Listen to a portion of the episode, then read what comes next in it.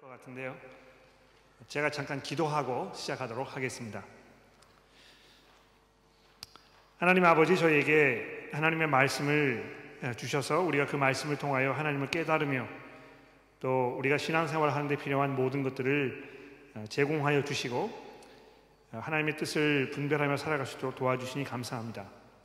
오늘 우리가 그것이 알고 싶다로 모여서 우리 신앙생활의 중요한 이슈들과 또 우리가 그동안 궁금하게 생각했던 점들을 돌아보는 시간을 가지려고 합니다. 하나님의 성령께서 저희들 함께 하셔서 우리가 주의 말씀을 돌아볼 때에 분명한 이해를 가지며 또 거기에 근거하여 우리가 하나님을 기쁘시게 하는 삶을 살 수 있도록 우리를 인도하여 주옵소서. 예수 그리스도의 이름으로 간절히 기도합니다. 아멘. 어, 그것이 알고 싶다고 하신 여러분들을 환영합니다. 오늘은 이미 그 안내 말씀 시간 동안에 광고를 드린 대로 아, 천주교의 신앙에 대해서 어, 좀 다루어 보려고 합니다. 아, 그게 이제 중심 주제가 되겠고요. 아, 그것 이외에 추가 질문이 있으신 분이 계시면 지금 좀 미리 알려주시 한분 계시면요 알겠습니다. 그 요즘 현대 사회에 어떤 그 정신적인 질환이나 또 압박으로 인해서 어, 우울증이나 이런 걸 겪는 분들 많이 계시고 또 그런 분들 중에는 간혹 가다가 어떤 극단적인 선택을 취하시는 이런 분들이 계신다는 것입니다. 아, 근데 그런 분들이 아, 신앙인이었을 경우에 아, 이분들의 그 구원의 문제와 어떤 연관이 있는지 이런 거를 좀 알고 싶으시다고 이렇게 질문을 하셨습니다. 아, 제가 그 질문도 다뤄보도록 아, 그렇게 하죠. 자, 오늘 첫 번째 다룰 문제는 아, 천주교회도 구원이 있습니까? 아, 또 천주교회 다니는 친구를 전도하려고 하는데 어떻게 하면 좋겠습니까? 하는 그런 이, 문제입니다. 다루기가 뭐 그렇게 아, 쉽지 않습니다만 또 그렇게 어렵지도 않은 그런 문제라고 생각을 합니다. 아, 제가 먼저 그 천주교에 대해서 말씀을 드리기 이전에 이 구원의 문제에 관해서 먼저 말씀을 잠깐 드리고 그 다음에 천주교 문제와 연결을 시켜서 정리를 해보도록 하겠습니다. 아, 이 구원이라는 것이 내가 어느 교회에 출석하고 있는가의 문제는 아니라고 생각합니다. 그렇죠? 그러니까 내가 어떤 그 특정한 교단 또는 특정한 교회 예, 여기에 소속을 두고 거기에 매주 출석한다고 해서 그것이 나로 하여금 구원에 이르게 하지 않는다는 것입니다. 그러니까 아, 그거는 뭐 어, 느 교회, 어느 교단을 막론하고 마찬가지입니다. 아, 어떤 사람이 단순히 천주교가 아닌 개신교의 교회를 다니고 있다고 해서 그것만으로 그 사람에게 구원이 있다고 이야기하기 어려운 것을 아마 여러분 충분히 이해하실 거라고 생각합니다. 그렇죠? 그러니까 왜 그렇습니까? 아, 이 구원이라는 것은 복음을 통하여 하나님과 화해를 하는 것이고 화해했을 때에 하나님께서 우리에게 주시는 그 은혜를 통하여 거듭남의 그 삶을 사는 아, 이런 것이기 때문입니다. 내가 어떤 교회에 적을 두고 있는가와는 뭐 거의 무관한 아, 그런 이슈라고 생각을 하면 아, 그러면 될 것 같습니다. 그러니까 경, 우에 따라서는요, 아마 이제 우리가 그런 걸 뭐 많이 보게 되는데, 아, 교회 안에도, 개신교 안에도 아, 정말 이것이 기독교의 신앙을 아, 사수하고 가르치는 교회인지 판단하기 어려운 아, 그런 그 교회의 모습을 우리가 종종 본다는 사실을 여러분 이해하셨으면 좋겠습니다. 아, 그 예전에 이제 그 퍼스에 있는 Anglican 교회 그 교단에 죄송합니다. 그 수장이 계셨는데요. 아, 그분이 이제 뭐라고 주장을 하셨냐면 Sydney Morning Herald에다가 이제 크게 기고를 하셨는데 아, 나는 Anglican 교회의 주교이지만 예수님의 이 육적인 부활은 믿지 않는다. 아, 근데 그분이 어떻게 그런 그 생각을 가지고 계시면서 교회의 주교가 되셨는지 제가 잘 모르겠습니다만 아, 그리스도의 육적인 부활이 우리의 구원과 얼마나 밀접한 연관이 있는지 성경이 아주 분명하게 이야기하고 있습니다. 그렇죠? 그러니까 그리스도께서 부활하지 않으셨으면 우리의 믿음도 어떤 것이고 우리의 그 구원도 이루어질 수 없는 것이라고 사도 바울이 로마서 10, 아, 고린도전서 15장에서 아주 분명히 얘기하고 있기 때문에 그런 것이죠. 그러니까 그분이 그 가르치고 있는 그 교회에서 오랫동안 신앙생활을 하면서 아, 그분의 가르침 속에 이 살고 있는 분이었다면 아마 분명히 이 복음의 문제에 관해서 구원의 문제에 관해서 성경적이지 않은 생각을 가지고 계실 것이고 아, 그런 경우라면 아, 그런 분들이 아, 이 비록 개신교 교단에 속해 있다고 하더라도 구원을 받은 분이라고 이야기하기 이제 어려울 것이라는 것입니다. 제가 왜 이 문제를 말씀드리느냐 하면 어, 우리가 이 천주 교회에 구원이 있습니까 하는 이 문제를 던지면서 어, 모든 개신교는 그 옳은 것이고 모든 천주교는 다 틀린 것이라는 굉장히 어떤 그 분명한 선을 긋는 것이 별로 그렇게 현명한 일은 아니라는 것입니다. 왜 그렇습니까? 개신교 안에도 아, 복음으로부터 멀어져 있는 교회가 많기 때문에 그런 것입니다. 자, 이제 그렇게 말씀드리고 나서 그 다음에 제가 말씀드린 건 뭐냐면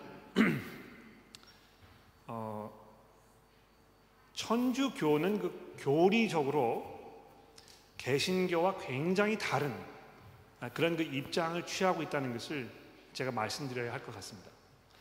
아, 제가 이제 그 책을 하나 가지고 왔는데요. 무슨 책이냐면 한국 천주교 예비 신자 교리서라는 책입니다. 아, 이건 이제 뭐 그 천주교 중앙 그 협의회에서 발행한 아, 그런 책인데 아, 마 이 책이 지금도 천주교회에서 그, 그 새로 이렇게 천주교를 믿기 시작하는 분들을 아, 교리적으로 가르치기 위하여 사용하고 있는 아, 그런 그 중요한 책이라고 이렇게 생각을 합니다. 그러니까 여기 쭉 읽어보시게 되면 천주교회가 교회적으로 어떤 것들을 가르치고 있는지를 이제 우리에게 쭉 설명하고 있는데 뭐 이 내용을 제가 다 말씀드릴 수는 없습니다만 거기에서 굉장히 중요하다고 생각되는 두 가지를 제가 아, 그 뽑아서 여러분들에게 이제 소개를 좀 해드리도록 그렇게 하겠습니다. 아, 이 책의 39페이지에 보시면 38페이지부터 제5과 성경이란 무엇인가 하는 아, 그런 그 부분이 있습니다. 아, 근데 여기 보시게 되면 아, 이 성경에 대하여 어떻게 말씀하고 있는지 잘 들어보십시오. 천주교는 성경과 성전 여기 이제 그 전례 전자를 써가지고 성전을 똑같이 하나님 계시의 원천으로 삼고 있습니다. 그 성경이라는 그것이 있고 아, 그 다음에 이제 성전이라고 해서 교회가 아, 오랫동안 성스럽게 생각해 온 어떤 그 전통, 전례들 이런 걸 말하는 것입니다. 그러니까 천주교는 이 두 가지를 똑같이 하나님의 계시의 원천으로 삼고 있습니다. 성경은 성령의 영감을 받아 기록된 하나님의 말씀이며 성전은 그리스도와 성령께서 사도들에게 위탁하신 그러니까 이 성경을 통해 기록되어 있는 하나님의 말씀이 아닌 어떤 그 구두로 이렇게 전래되어 온 그런 그 하나님의 말씀이라는 것입니다. 성경과 성전은 서로 밀접히 연결되어 있고 공통되는 바가 많이 있습니다.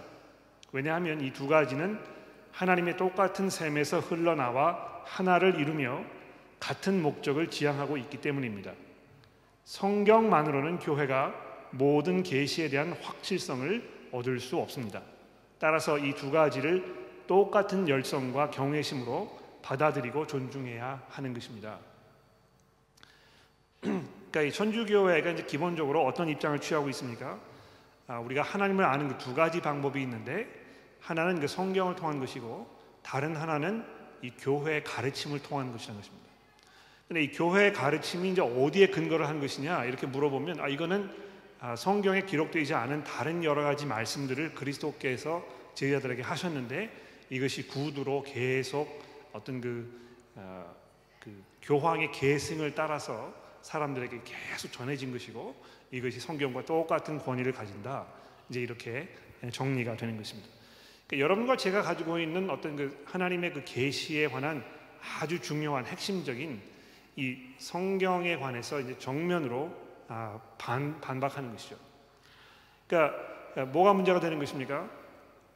아, 여러분과 저는 우리가 이 사는데 필요한 하나님을 이해하는데 필요한 모든 것들 이것이 이 하나님의 말씀인 성경을 통하여 우리에게 주어진 것인데 아, 그거 이외에 다른 것이 우리가 필요하지 않다 이렇게 이제 믿고 있는 것입니다. 그렇지 않습니까? 아, 그러나 천주교회가 이 성경과 성전을 똑같은 어떤 그 위치에 놓고 있기 때문에 아, 교회가 성경과 똑같은 어떤 면에서는 성경보다 더 권위가 있는 아, 그런 그 어, 체제를 이렇게 이루고 있다는 것입니다. 그러니까 그 보십시오.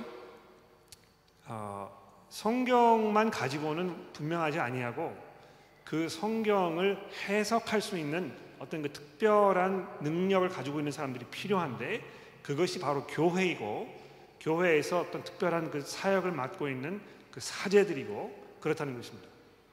그러니까 그 성경 말씀은 어떤 그 사제들이나 이런 분들의 해석과 설명이 없으면 일반 성도들은 이해하기 어려워요. 아, 그런 그, 그 결과를 가져오게 되는 것이죠. 그러니까 이 종교 개혁가들이 왜그 아, 아, 만인 사제설 모든 사람들이 그리스도 안에서 어, 하나님의 그 사역자로 부르심을 받았고 그래서 우리가 똑같은 위치에 있고 우리 모두가 성경을 우리 나름대로 읽고 이해할 수 있는 그런 것들을 강조했는지 우리가 이해할 수 있는 것입니다. 그렇죠? 그러니까 성령께서 여러분과 저에게 함께 하시면 아, 우리가 어떤 특별한 다른 사람의 도움을 받지 아니하고도 우리가 성경을 읽었을 때 그 하나님의 말씀을 이해할 수 있고 깨달을 수 있다는 것입니다. 그러니까 바로 그러한 이유 때문에 아, 중세 시대까지는요 이 천주 교회가 성경이 모국어로 번역되는 일을 허락하지 않았습니다. 그러니까 사람들이 자기의 말로 성경을 읽도록 내버려 두지 않은 것이죠. 아, 그러나 종교 개혁가들이 그런 것을 보면서 분명히 시정되어야 하는 것이고 성경을 읽어보니까 성경에 그렇게 하나님께서 우리에게 말씀하고 계신다는 그 확신이 분명히 들었다는 것입니다. 그래서 어, 어떤 그 하나님을 아는 방법, 그 길, 이 문제를 다루는 아주 기본적이고 어, 중요한 그 출발선부터 천주교회가 굉장한 문제점을 가지고 있다고 이렇게 이야기할 수밖에 없습니다. 두 번째로 중요한 것은 아, 여기 이제 이 책의 그 132편에 보시면 아, 이 성체 성사에 대해서 이제 이야기하는 부분인데요. 성체 성사라는 것은 아, 여러분과 제가 알고 있는 그 성찬식을 말하는 것입니다. 이 천주교에서는 이제 그 성찬식이라고 얘기하지 아니하고 영성체, 뭐 성체 성사 이제 이렇게 이야기하는데 이 성체 성사가 어떤 의미를 가지고 있는 것인지 왜 이걸 하는 것인지 뭐라고 설명하는지 한번 들어보십시오. 예수님께서는 제자들에게 너희는 나를 기억하여 이를 행하라 하고 당부하셨습니다. 누가복음 22장. 예수께서 제자들과 함께 하신 최후의 만찬을 기념하고 재현하는 예식이 바로 미사입니다. 그리고 교회가 봉헌하는 미사 안에서 예수님께서는 빵과 포도주의 형상 안에 단순히 상징으로서가 아니라 실제로 살아계시며 사제를 통하여 미사를 직접 주재하십니다. 이와 같이 성체 성사를 이루는 미사는 예수님께서 몸소 재관이 되시고 몸소 제물이 되시어 봉헌하신 십자가의 희생 제사이며 그리스도의 생애와 죽음과 부활로 완성된 구원 사업을 기리는 기념 제사입니다. 다 이제 소화가 되시는지 모르겠는데요. 이걸 그냥 이렇게 쭉 읽어보면 아, 딱 그런가 보다. 아, 나도 뭐 다 이해할 수 있는데 나, 내가 믿는 게 이런 것인 것 같다. 아, 이렇게 이제 정리를 혹시 내리실지 모르겠습니다. 그러나 잘 들어보십시오. 그러니까 이 부분이 이야기하고 있는 것이 뭐냐면 아, 천주 교회에서 그 우리가 얘기하는 성찬식을 할 때 거기에서 사용되는 그 빵과 그 포도주가 실제로 예수님의 살과 피로 변한다는 것입니다. 그러니까 이 성체 성사를 하는 것은요, 그냥 어떤 그 상징적인 그 떡과 포도주를 먹고 마시는 일이 아니고 예수님의 그 몸을 실제로 반복해서 하나님 앞에 제사로 드리는 그 예식이라는 것입니다. 그러니까 여기 보시게 되면 그것을 예수께서 직접 그 미사를 주재하신다 이렇게 되어 있지 않습니까? 그러니까 그 예수님께서 어, 이 성체 성사가 이루어질 때마다 반복적으로 자기의 몸을 희생으로 하나님께 드려야 하는 아, 그 시스템을 지금 얘기하고 있는 것입니다. 그렇죠? 아, 근데 에, 여러분과 제가 그 알고 있는 것이 무엇입니까? 예수께서 영 단번에 자기의 몸을 한 번에 십자가에 위해서 제물로 드리셨고 바로 그 사건을 통해서 여러분과 제가 온전한 완전한 하나님의 그 용서를 얻었다고 얘기합니다. 그러니까 이 천주교에서는요, 어, 그 영, 성체 성사 여기에 참여하지 않으면 예수님의 구원에 참여할 수가 없는 것입니다. 그렇죠? 그래서 에, 거기 참여해서 예수님께서 드리는 그 자기 자신의 제사, 자기 몸의 제사를 아, 이, 입으로 먹고 마셔야 그래야 그 혜택을 누릴 수가 있는 것이고 이거를 반복적으로 계속 해야 되는 그래서 십자가에서 2000년 전에 예수께서 죽음을 통하여 이루어 놓으셨던 그 구원이 아직 완성되지 않은 그래서 여러분이 그 예, 천주교에 다니시면서 아, 그, 죄송합니다. 여러분 다니시는 것이 아니고요. 천주교에 다니시는 분들이 아, 이 예, 영성체를 오랫동안 참여하지 아니하시고 이렇게 하시면 그 사람에게 구원이 있다고 얘기할 수 없는. 그래서 이 그리스도의 이 십자가 사건의 그 능력이 완전히 희석화되는 아, 이런 그 치명적이고 결정적인 이런 실수를 범할 수밖에 없다는 것입니다. 아, 뭐한 가지만 더 말씀을 드리면은요, 아, 천주교에서는 이제 그 뭐 이 교황이라는 존재가 아, 굉장히 그 중요한 아, 그런 위치에 있지 않습니까? 아, 근데 이 교황이라는 그 존재는 아, 천주교의 그 교리에 따르면 성부, 성자, 성령 이 삼위일체의 하나님을 대신하는 존재입니다. 그러니까 이게 좀 굉장히 그 어, 놀라운 일이에요. 아, 여러분 그 교황을 에, 이르는 그 여러 가지 단어들 중에 펀티프라는 단어가 있는 거 아시죠? 그렇죠? 들어보시는지 모르겠는데요. 영어로 이제 그 교황을 펀티프라고 이제 부릅니다. 그 펀티프라는 말이 무슨 말인지 아십니까? 이 교량이라는 말입니다. 그렇죠? 아, 아, 교량이라는 말은 불을 연결해 주는 사람이라는 말인데요. 아, 연결해 주는다는 역할을 하는 사람 누굴 말하는 것입니까? 성자 하나님이시잖아요, 그렇죠? 그러니까 예수 그리스도께서 우리의 유일하신 대제사장이 되셔서 하나님과 사람 사이에 쓰셔서 하나님과 우리를 화해시키시는 그 역할을 하는 분이라고 얘기합니다. 그러나 교황을 펀티프라고 얘기를 해서 하나님과 사람 사이에 이 교량 역할을 하는 사람으로 이렇게 인정하고 있습니다. 그렇죠? 그 다음에 아, 그 비카라는 말 들어보셨죠? 비카. 아, 비카라는 말이 이제 뭐그 어떤 경우에는 개신교에서 종종 사용되는데요. 이 비카라는 말은 대신하는 사람이란 말입니다. 그렇죠?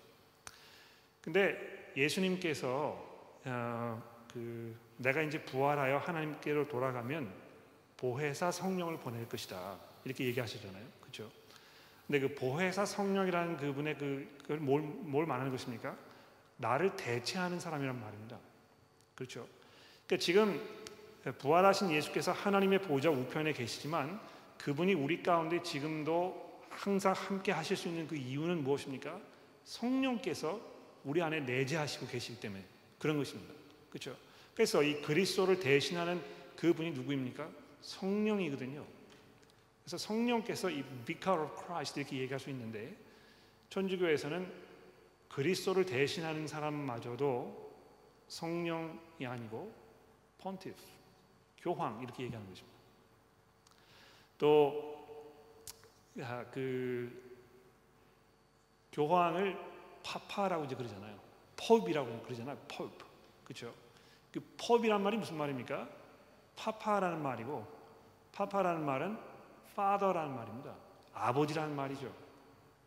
성부 하나님이라는 말입니다. 그러니까. 그러니까 이 교황이라는 존재 안에 성부 하나님, 성자 하나님, 성령 하나님께서 다 집결해 있는 아, 이런 존재로 생각하는 것입니다. 아, 이 성경이 이야기하는 것과 그렇게 맞지 않는다고 분명히 말씀드릴 수 있습니다. 아, 자 그렇기 때문에 천주 교회 안에서 오랫동안 몸을 담고 있고 거기에 가르침 속에 익숙하여 있고 이것이 어떤 그 하나님을 이해하는 내가 구원을 누리는 어떤 그 시스템 그런 것을 가지고 있다면 그 사람은 복음을 이해했다고 이야기하기 어렵고 그렇기 때문에 아, 구원이 그 사람에게 있다고 얘기하기 어렵습니다. 그렇죠? 어, 근데 뭐 이 그거는 이제 제가 처음에 말씀드렸듯이 천주 교회에만 다닌다고 해서 아, 그런 결과가 있지는 않습니다. 왜냐하면 어, 많은 현대 개신 교회들이 마치 천주교와 아주 비슷한 그런 그 어, 시스템을 가지고 있어요. 그러니까 아, 정말 우리가 이그 아, 복음에 입각한 정말 그 개혁적인 신앙을 가지고 있는 것인지 아니면 그냥 겉겉대기만 그렇게 하고 있고 사실 속은 천주교의 신앙과 별로 그렇게 아, 그 틀리지 않은 것인지 이거를 잘 분별할 필요가 있다는 것입니다. 제가 몇 가지 예를 한번 들어볼게요. 아, 교회에서 이제 그 목사를 제사장으로 혼돈하시는 분들이 많이 있어요. 그러니까 이 예, 목사의 직은 이제 제사장직이다 아, 이렇게 말씀하시는데요. 아, 굉장히 위험한 생각입니다. 왜냐하면 아, 히브리서에 분명히 말씀하시잖아요. 우리에게 유일한 대제사장 한 분이 계신다고 그렇죠. 그러니까 이 대제사장은 하나님과 사람 사이의 교량 역할을 하시는 분인데 거기다가 떡하니 사람을 집어넣어 가지고 그 역할을 한다고 이야기하는 것은 아주 어렵 위험하고 아, 반복음적인 생각입니다. 그렇죠? 또 어, 저희 교회에서 이제는 그렇게 하지 않습니다만 교회에 이렇게 들어오시면 이 교회를 성전이라고 이제 부르잖아요. 그렇죠? 근데 왜 성전이라고 부르겠습니까? 여기 모여 가지고 하나님께 제사를 드린다고 생각하니까 그런 것이죠. 그렇죠? 성전이라는 것이 바로 그런 의미입니다. 제사를 드리는 곳이 성전이거든요. 아, 목사를 제사장으로 생각하기 때문에 교회를 성전으로 생각하는 것이고 모여서 여기에서 우리가 하는 어떤 그, 이, 그 행위 이것을 하나님께 제사를 드리는 것을 자꾸 생각하는 것입니다. 그러니까 이거는 그 아, 성경이 이야기하는 아, 복음적인 생각이 아니고 아, 천주 교회가 가지고 있는 그 잘못된 그 생각의 연결이라고 생각하시면 그럼 될 것 같아요. 아, 이제 그런 의미에서 어, 천주교회에 적을 두고 있고 아, 거기에 그 천주교회 교리 속에 깊이 잠겨 있는 분이면 구원 받았다고 얘기하기가 어렵습니다. 그러나 이제 그렇게 말씀을 드렸어도 전주교를 다니고 계시는 분들 중에 아, 복음을 분명히 이해하고 있는 분들이 있을 수 있다고 생각합니다. 그러니까 종교 개혁가들도 전부 천주교 교회들이었거든요. 그렇죠?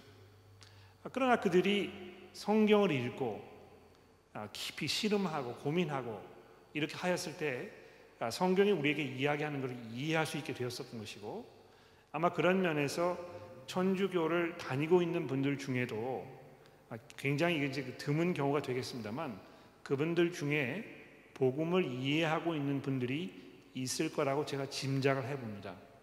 그 복음을 이해하고 계시는 분들이 왜 계속 천주교에 적을 두고 계시는지는 제가 설명을 드릴 수 없습니다. 뭐 그분들의 생각이니까. 아, 그러나 아, 그 전혀 가능성이 없다 이렇게 얘기하는 것은 좀 너무 나간 것 같고 오히려 아, 그좀 불성실한 천주교회 신자이면 구원 받았을 가능성이 조금 있지 않을까 아, 이렇게 제가 생각을 해봅니다. 아, 중요한 것은 아, 어느 교회에 적을 두고 있는 것 아니고 이 사람이 정말 복음을 잘 이해하고 있는가 거기에 있다고 생각합니다. 그렇게 정리를 해드리고 싶고요. 천주교를 다니는 분들 그럼 어떻게 전도를 해야 되겠습니까 하는 문제가 이제 있는데요. 아마 여러분들 중에도 아, 천주교에 적을 두고 있는 그 친구분들 계시는 분들이 있다고 생각을 해요. 아, 그분들과 어떻게 대화를 해야 될 것인가? 아, 실제로 천주교 그 선교 사업을 많이 하고 있는 그 친구 목사의 이야기를 들어보면 천주교회 교인들과 처음 만나가지고 아, 이 교리 싸움을 벌이면 그 아무런 어떤 그 얻을 것이 없다는 것입니다. 그렇죠? 아, 오히려 그 천주교회에 다니는 분들과 대화를 진전시키려면 아, 그분과 어떤 그 깊은 인간적인 그 유대 관계를 맺는 것이 중요하고 아, 거기에서 이제 자연적으로 함께 성경을 읽어보자. 성경이 여기에 대해서 그 우리 삶에 대하여 뭐라고 이야기하고 있는지 우리 같이 한번 읽어보자. 아, 이렇게 초대하는 것이 가장 좋은 방법이라 이렇게 저에게 귀띔을 해주셨습니다. 근데 제 경험을 봐도 그런 것 같아요. 제가 이제 그 아, 예전에 그 대학교에 가가지고 대학생들 전도하기 위해서 노방 전도를 나가가지고 어, 처음 보는 학생과 이렇게 대화를 하면서 나와 함께 성경을 같이 읽어볼 마음이 없느냐 이제 이렇게 물어보면 개 중에 어떤 학생들이 그렇게 얘기합니다. No, thank you. I'm a Catholic. 예. 그러니까 이 카톨릭 교회에서는 일반 신자들이 스스로 성경을 읽는 것을 강조하지 않습니다. 그러니까 어, 일반 신자들이 스스로 성경을 읽는 것도 위험하지만 아, 또 그럴 필요도 없다고 생각하는 것이죠. 그래서 이 교리 공부, 그러니까 이런 그 교리서를 가지고 어, 천주교회에서 가르치는 교리를 많이 가르치긴 합니다만 실제로 그 성도들이 자기 스스로 성경을 읽고 깊이 생각하고 이렇게 하는 걸 권하지 않는다는 것입니다. 그래서 천주교 신자들에게 복음을 전하는 가장 좋은 방법은 좋은 관계를 맺으시고 그리고 그들과 함께 꾸준히 성경을 같이 읽어 나아가는 그래서 그들이 스스로 하여금 하나님께서 뭐라고 말씀하시는지를 경험하도록 이렇게 인도하는 것이 가장 효과적인 방법이라고 아, 이렇게 제가 알고 있습니다. 도움이 되셨기를 바랍니다. 네.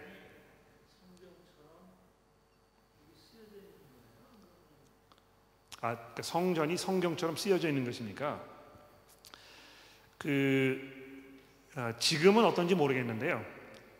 음, 그러니까 이제 아, 죄송합니다. 그 아, 1960년대 아 죄송합니다. 1960년대 아니고 1500년대에 아, 그 트렌트 공회라는 공회가 있었습니다. 그 들어보셨는지 모르겠는데요.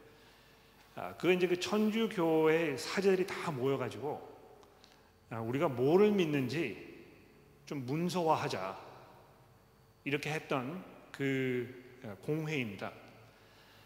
그러니까 그 이전까지는 어, 어떤 그 구전 이걸 통해서 사람의 입으로 입으로 이렇게 전해지고 어떤 그 특정한 사제들 그 유명한 사제들 있지 않습니까? 그 사제들의 어떤 그 쓴 글 이런 거를 이렇게 전해주고 있었는데 그 트렌트 공회에서는 이거를 공식화해가지고 문서를 만들었단 말입니다.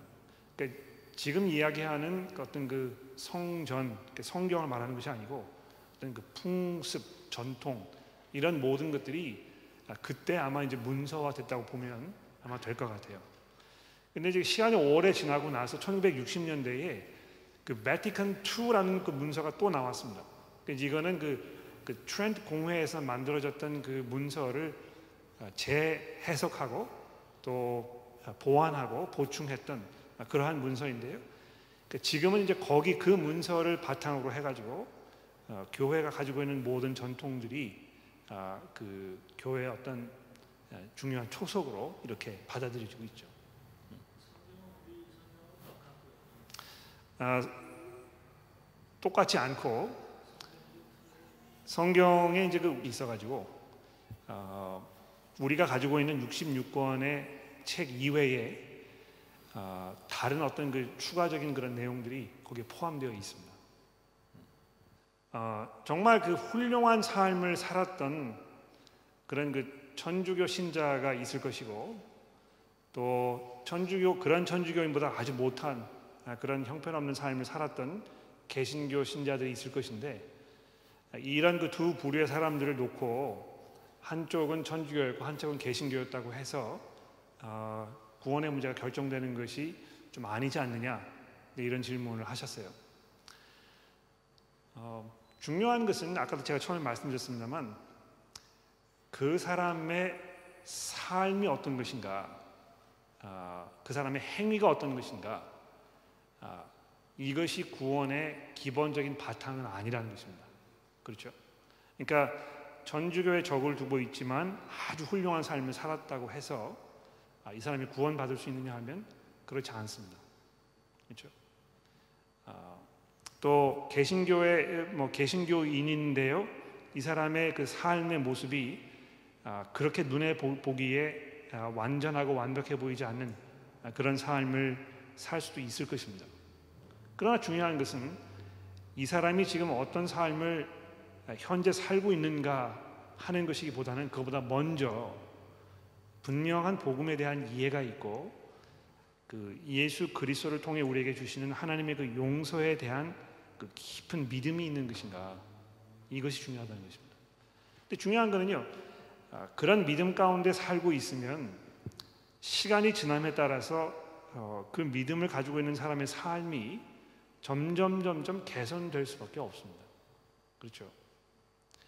아, 물론 죽을 때까지 이것이 이제 진전되어야 할 일이기 때문에 죽는 순간에까지 이 사람이 흔히 말하는 어떤 성인 군자와 같은 삶을 살지 못했다고 하더라도 이 사람의 기본적인 삶의 방향이 이 그리스도를 향한 점진적인 어떤 그 나아감 속에 있었던 것이라면 얼마든지 이 사람은 이 구원에 이르는 그 하나님의 은혜 가운데 있다는 것이 아주 분명할 것입니다.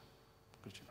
그 천주교 안에도 이제 다양한 부의 사람들이 있을 텐데 아, 그렇게 그 아, 좋지 않은 신자이면 천주교에 그, 아, 좋지 않은 신자이면 아, 구원 받았을 가능성이 있을지 모르겠고요.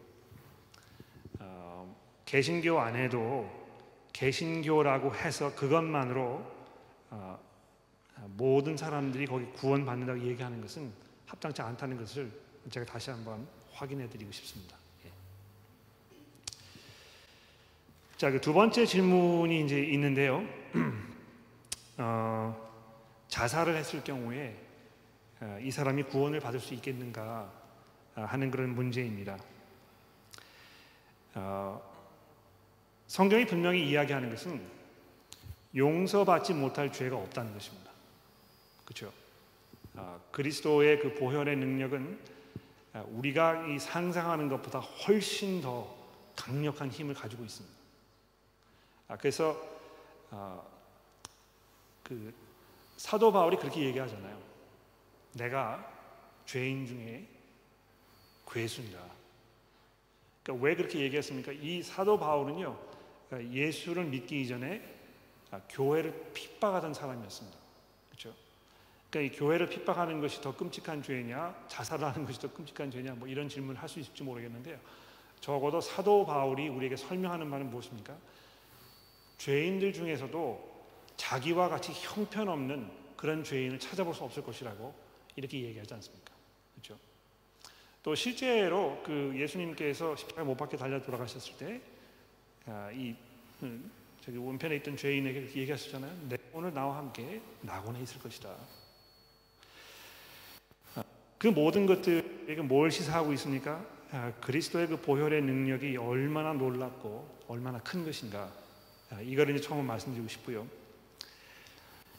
아, 두 번째로 말씀드리고 것은 그러나 그렇다고 해서 자살을 하는 것이 허락되느냐 하면 그렇지 않다는 것을 분명히 말씀드리고 싶습니다. 그렇죠? 그러니까 이 자살이라는 것은요 낙태의 문제와 별반 다르지 않아요. 왜 그렇습니까? 아, 생명을 주시는 분도 하나님이시고 생명을 가져가시는 분도 하나님이십니다. 그러니까 우리가 우리의 힘으로 아, 우리의 방법으로 이 삶의 이 존속 여부를 결정할 수 없다는 것입니다. 그래서 정말 생명을 귀하게 여기고 정말 그 어, 아, 하나님께서 내게 허락하신 지금 현재 상황을 내가 받아들이고 인내하고 인정하는 참고 인내하는 이런 삶을 사는 것이 아, 하나님께서 기뻐하시는 삶이라고 성경이 우리에게 얘기하고 있잖아요. 그러니까 고린도전서 7장의 말씀을 보십시오. 아, 너희가 하나님께로부터 부르심을 받았을 때 아, 자유인이었느냐? 그러면 노예가 되지 않도록 해라. 그러나 부르심을 받았을 때 너희가 노예였느냐? 아, 기회가 되면 자유인이 되면 좋겠지만 그렇지 않다고 해서 너의 삶이 형편없는 삶이라고 생각하지 말고 그냥 그 상태에서 살면 된다고 얘기합니다. 그러니까 어떤 분들은 이제 이거를 아, 이 기독교가 노예 제도를 그 인정하고 아, 이걸 권장한다고 이렇게 아, 매도하는 경우가 있습니다만 사도 바울이 그런 의미로 이해하는 것이 아니고요. 이 하나님께서 내게 주신 삶의 그 현실 여기에서 자족하고 거기에서 감사하고 인내하고 또 믿음으로 내 삶을 지켜 나아가는 이 삶이 그리스도인에게 합당한 삶의 모습이라는 것을 성경이 이야기하고 있다는 것입니다. 그러니까 아, 그 스스로 목숨을 끊을 수밖에 없었던 그런 그 지경에까지 가야 했던 그 사람들의 그 어떤 고통이라든가 이런 모든 것들이 아, 말할 수 없는 그런 것이면 분명합니다만 성경이 우리에게 일괄적으로 이야기하는 것이 무엇입니까? 하나님께서 우리의 처지와 우리의 상황을 알고 계시고 어느 시점에선가는 이것이 아, 그 아, put right 다 온전하게 시정될 날이 올 것이라는 것을 성경이 얘기하고 있다는 것입니다. 그렇죠? 그래서 우리가 이 소망 중에 인내하면서 살아가는 이 삶의 모습을 우리가 자꾸 이야기할 필요가 있는 것입니다. 어, 목숨을 끊는 사람이 마지막 순간에 무슨 생각을 하였는지는 우리가 알 길이 없습니다. 그렇죠? 어, 그 마지막 숨을 내쉬는 그 순간 하나님께 용서를 구하고 어, 또 그리스도께 자기를 의탁하는 어, 이런 일이 있었을지도 모르는 것입니다. 뭐 자살한 사람에게 우리 확인할 길이 없단 말이죠, 그렇죠? 어, 그런 경우라면 아, 비록 자기의 생명을 자기 손으로 빼앗아가는 아, 그런 그 죄를 범한 것이 분명합니다만 아, 그리스도의 보혈이 모든 죄를 덮을 수 있는 것이라면 그 죄마저도 덮을 수 있다고 생각합니다. 제가 이제 이 말씀을 드리는데요, 굉장히 조심스러워요. 왜냐하면 아 그러면 뭐 내가 자살을 해도 되겠구나. 아, 이렇게 그 쉽게 마음을 먹으실 수 있는데 제가 그런 말씀을 드리는 것이 아니라는 것을 이해하셨으면 좋겠어요. 이 생명을 가져가는 것은 오직 하나님에게 있는 것이고 하나님께서 정하신 때 하나님의 방법으로 우리의 생명을 거두어 가실 것이기 때문에 우리가 그분께 온전히 우리의 모든 것을 맡겨드리고 극단적인 방법을 선택하지 않아야 한다고 제가 분명히 말씀드릴 수 있습니다. 답이 되셨는지 모르겠어요. 네. 아, 시간이 많이 됐는데 혹시 추가 질문이 있으시면 개인적으로 저에게 얘기해 주시면 좋겠고요. 아, 제가 기도하고 마치도록 하겠습니다. 기도하겠습니다. 하나님 아버지 감사합니다. 아, 우리 주변에 주의 복음을 필요로 하는 수많은 사람들이 있습니다.